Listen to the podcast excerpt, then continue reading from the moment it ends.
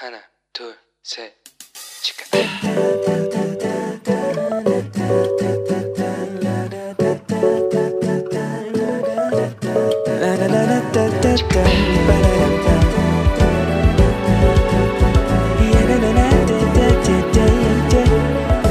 Here we go. Hello，你这个星期过得好吗？ 我是你人生梦想应援团的头号粉丝 Annie。哇哦，二零二四新年快乐！呜呼！大家这个假期去哪里玩啊？我们终于迎来了新的一年，对吧？其实，在写稿子、在录音的这个时候啊，我刚完成这个学期所有的作业。虽然我的肩膀啊跟我的手其实非常的痛哦，但是呢，我的心情简直就像是要飞上天一样的轻松的。所以这个时间呢，来写迎接新的一年的稿子，然后来录音，我觉得真是非常适合的时机。不知道你的二零二三年是不是也做了一个很好的 ending 呢？其实啊，我的二零二三年的下半年呢，过得有一点辛苦。虽然表面上好像跟平常没有什么差别，但是呢，生活上其实有各式各样的事情一直不断的涌来。然后最麻烦的就是哦，这些事情也不是我们可以决定的，是被别人决定的。特别是哦，我觉得就是在求学的这个过程当中，真的是有任何的变动，真的可能都会影响到学习的状况，或者是可能学习就没有办法再继续了。所以每次遇到问题的时候呢，我就想说，啊，上帝跟我在一起，耶稣跟我在一起，兵来将挡，水来土掩，谁先动气谁先输。虽然一刚开始事情来的时候啊，也会觉得说，哇，我的时间又被剥夺了，哇，那这样子，哦，我接下来要怎么办呢？然后是不是就怎么样怎么样怎么样？然后也会有一些觉得，哇，好像很麻烦的念头飘出来。但是呢，我觉得现在这种就是困扰自己的时间会越来越短了，因为我觉得就是先做好每一件。呃，上帝喜悦的事情，然后我想上帝就会帮我解决我其他的问题了，对吧？我不知道你是不是也是这样子想了，那我是这样子来鼓励我自己啦。然后回回过头想，我也会想说啊，其实我已经享受了很多的好处，然后现在呢，呃，有这样子的一个机会，我觉得诶，应该让给别人也很不错。所以我觉得很感谢上帝哦，就是让我可以时时都记得哦，我有神跟我在一起。然后我时时都记得可以亲近神，保持一颗平常心哦，然后来面对这一些呃会在我的生活上其实会再带来蛮多困扰的一些人事物。如果我们可以在每一件事情上面都加上哇，神跟我在一起的话会怎么样？然后我就可以过一个是加法的人生。如果我们觉得哇，所有的事情其实都跟神没有关系，那就是选择了一个减法的生活。尝试自己要去解决所有的事情，我觉得一定会遇到极限，因为我们能够做的事情真的很有限。而且，万一事情又没有办法按照我们的想法顺利发展的话呢？那我们是不是很容易就会产生很多的情绪不满啊，或不安啊，或者是愤怒啊？那我们的情绪也很很有可能就会一触即发，就把自己搞得跟一座不安定的火山一样。那随时都可能会烧到自己，也可能会去烧到别人，所以在每一件事情上面把神加上去，我觉得对基督徒来说不是一个选择要不要的问题，而是我在任何的一个环境之下有没有可以持续保持一个顺服神的心。如果当然也有人告诉我说啊，你就应该要求啊，你应该要跟上帝讲啊，你要相信上帝。对我也相信上帝。只是我们相信的方式不一样，就是我觉得很多很多时候我会回过头来想，哎，其实我已经得到蛮多的好处了哦。然后我觉得啊，如果现在遇到这样子的状况，虽然有一些不方便啊，会造成接下来的一些不方便，但是我觉得就是反正我有个很明确的目标，就是我要把我现在的事情做好，然后这是很重要的。然后要达成这个目的的话。我应该要怎么样去把周边的这一些事情处理好？我觉得这件这个想法很重要，因为神虽然给了我们自由意志，但是顺服却是我们选择跟随耶稣的时候就决定要一直做的事情。所以今天呢，很高兴我可以跟大家一起来迎接二零二四年。我们在第一周，我们要有一个新的开始。那在开始的时候，我们要先来听一首诗歌，名字叫做《我心属于你》。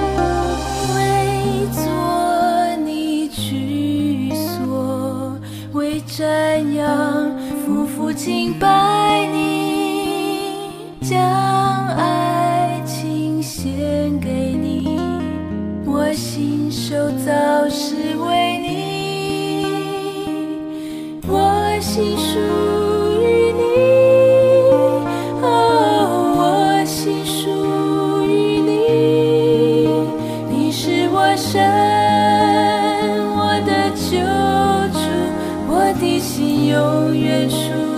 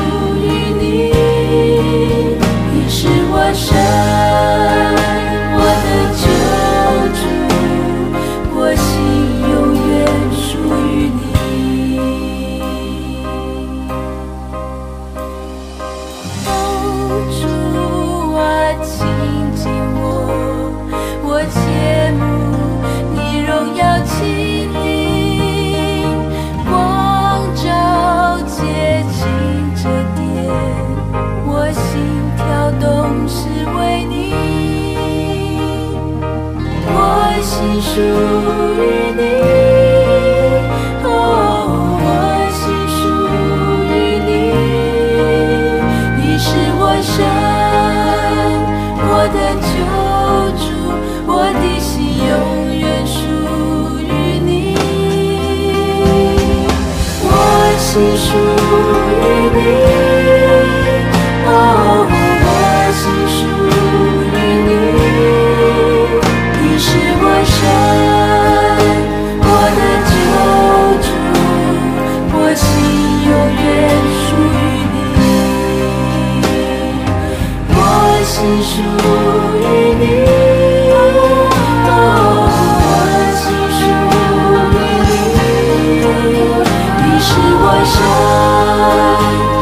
生。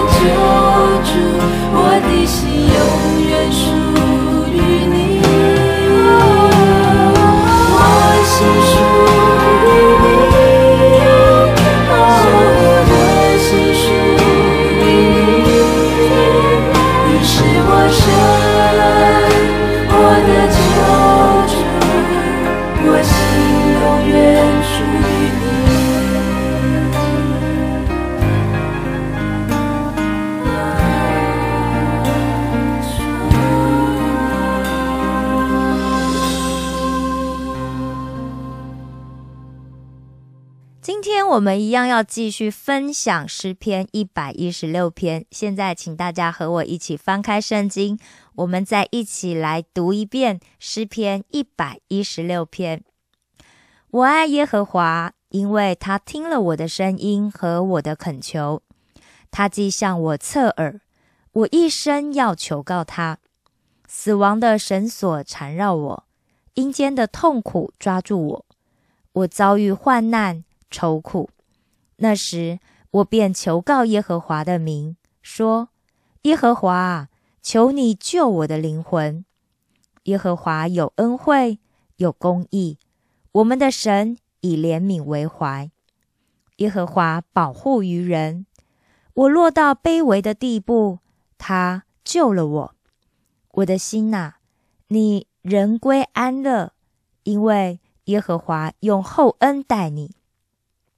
主啊，你救了我的命，免了死亡；救我的眼，免了流泪；救我的脚，免了跌倒。我要在耶和华面前行活人之路。我因信，所以如此说话。我受了极大的困苦。我曾急促地说：“人都是说谎的。”我拿什么报答耶和华向我所赐的一切厚恩？我要举起救恩的杯，称扬耶和华的名。我要在他众民面前。向耶和华还我的愿，在耶和华眼中看圣民之死极为宝贵。耶和华，我真是你的仆人，我是你的仆人，是你婢女的儿子。你已经解开我的绑锁，我要以感谢为祭献给你，又要求告耶和华的名。我要在他众民面前，在耶和华殿的院内。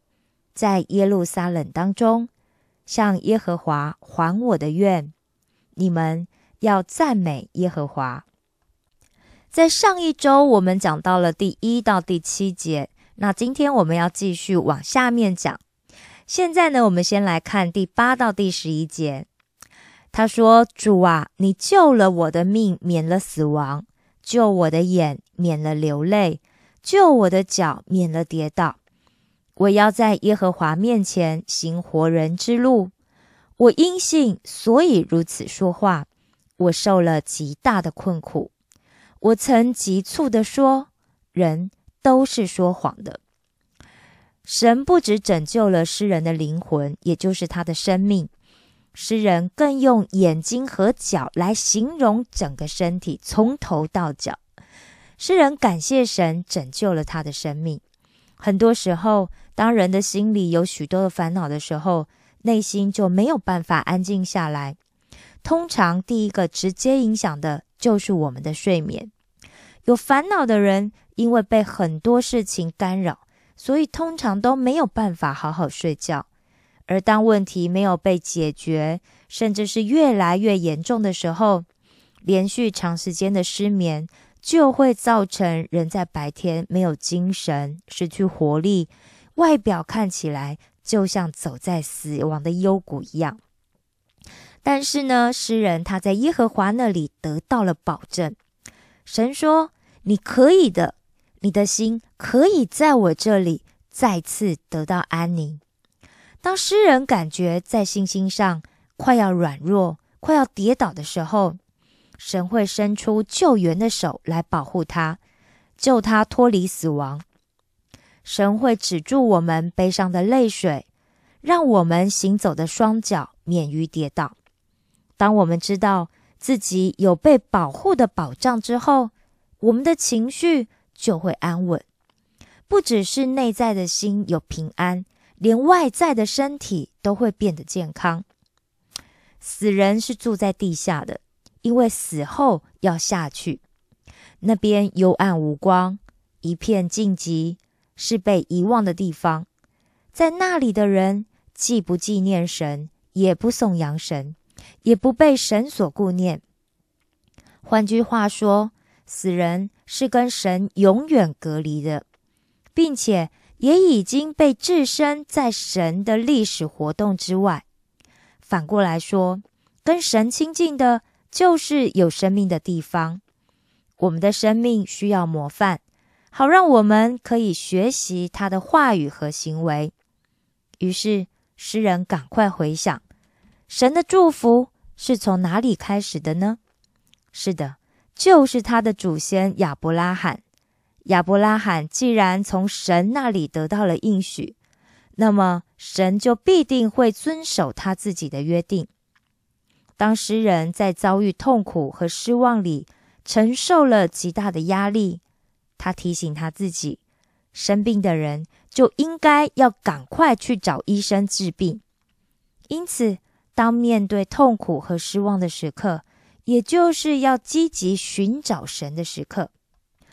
人最擅长的一件事情就是说谎，而撒旦也被称为说谎人的父亲。当面对到人的背叛时，诗人的痛苦。可能就像是掉到绝望的谷底一样，有一些人可能会选择什么都不说，也可能是他没有人可以说，又或者他是向错误的对象来说。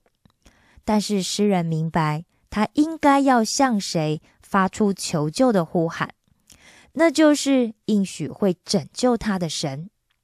接下来在十二到十四节，他说。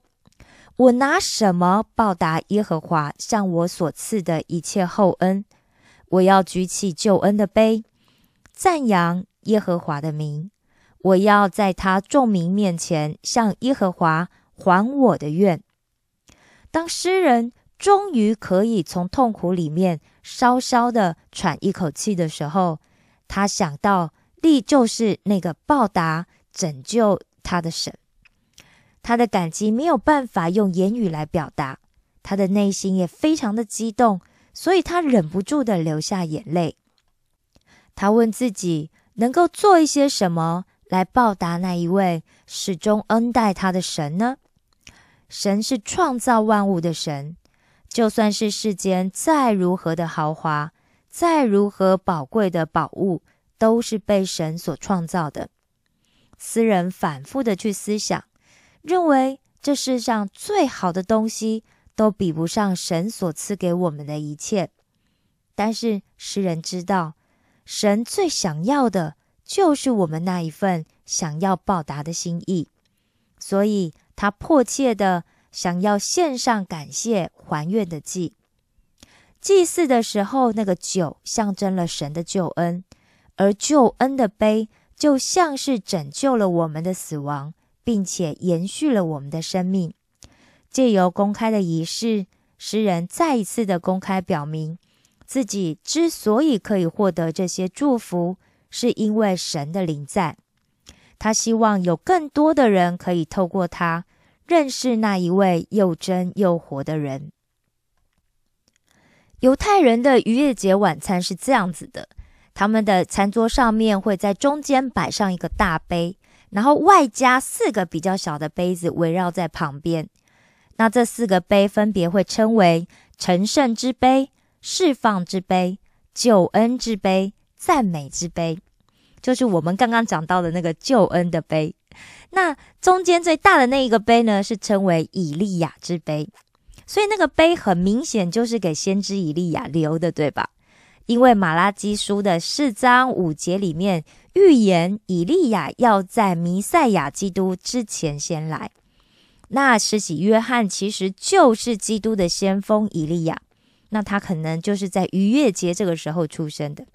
但是很可惜，犹太人没有把主耶稣当作基督来对待，所以现在他们每一个逾越节晚餐都还在继续等待以利亚的到来。如果我们不认识神的救恩，那耶稣就没有办法给我们带来拯救。我们的信念决定了我们的世界观，也可以说是我们的价值观，而世界观会影响我们的行为。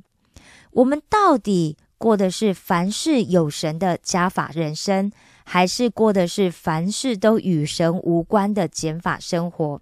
那完全看我们是不是愿意持续顺服神来生活。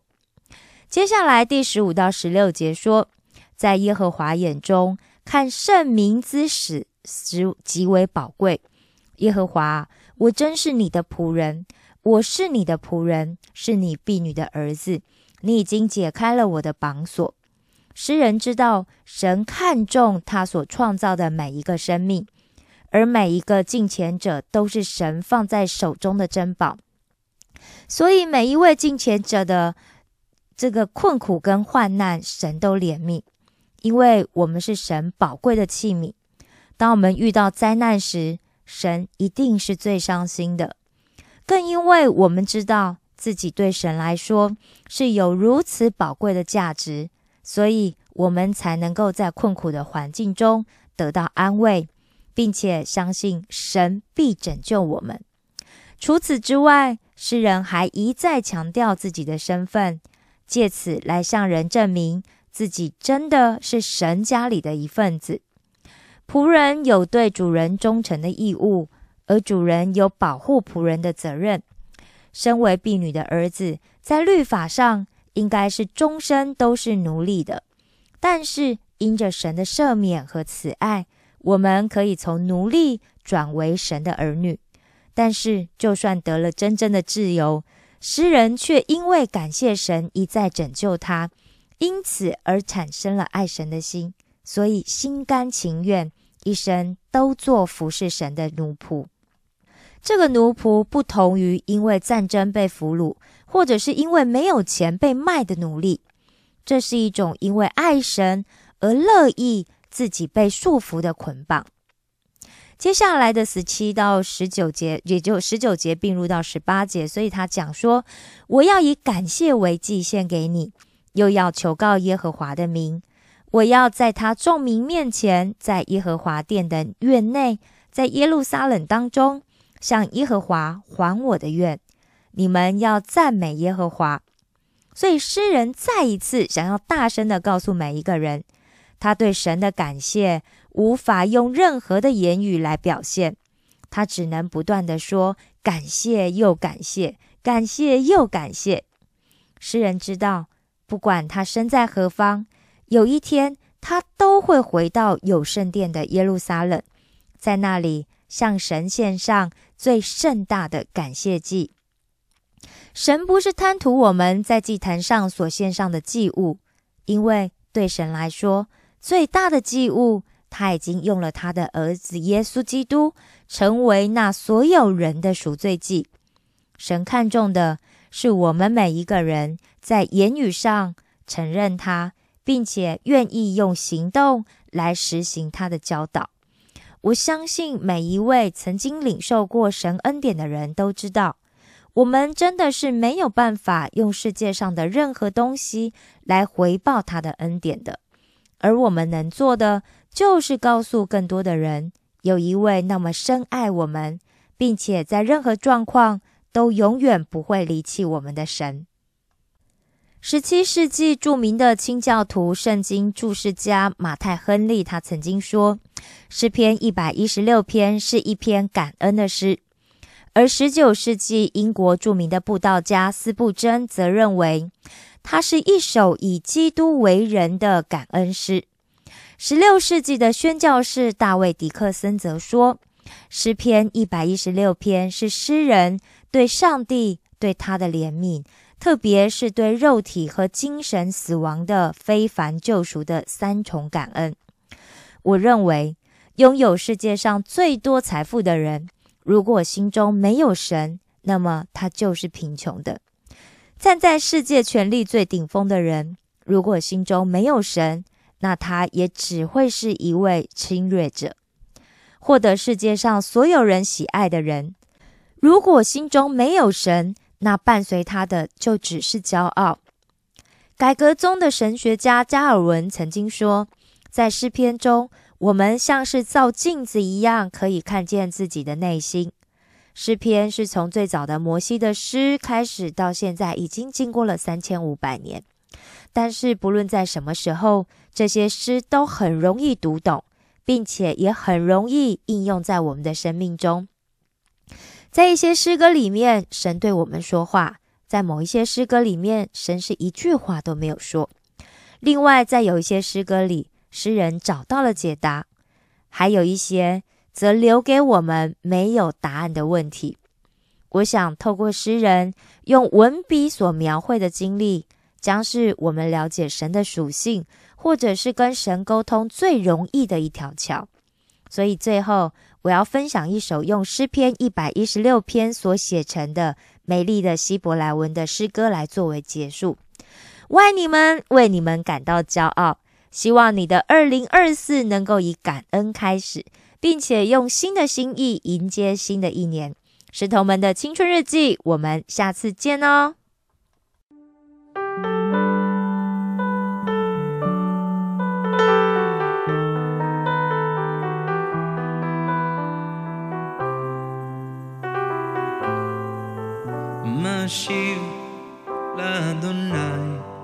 כל תגון לא היא עליי.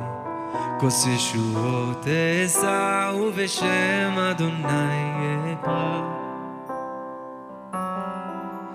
מה אשיב לאדוני, כל תגון לא היא עליי. כוס ישועות אשא ובשם אדוני אקרא. כי חילצת נפשי ממוות את עיני מן דמעה את רגלי מדחי אתהלך לפני אדוני בארצות החיים. כי חילצת נפשי ממוות את עיני מן דמעה אתהלך לפני אדוני בארצות החיים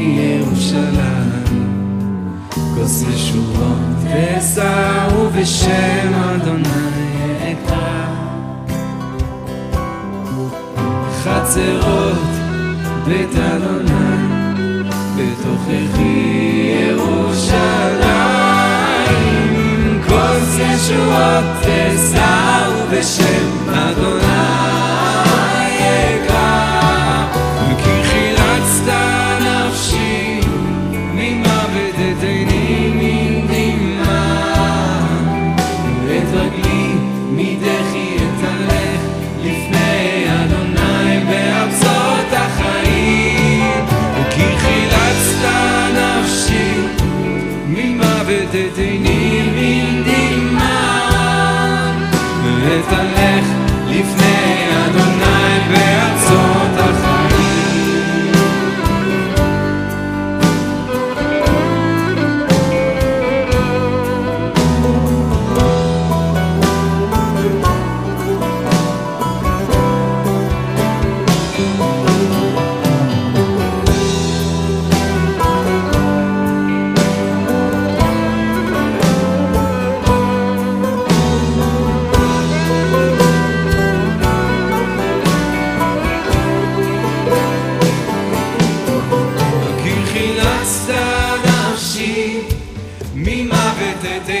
מן דמעה את רגלי מדחי אתהלך לפני אדוני בארצות החיים.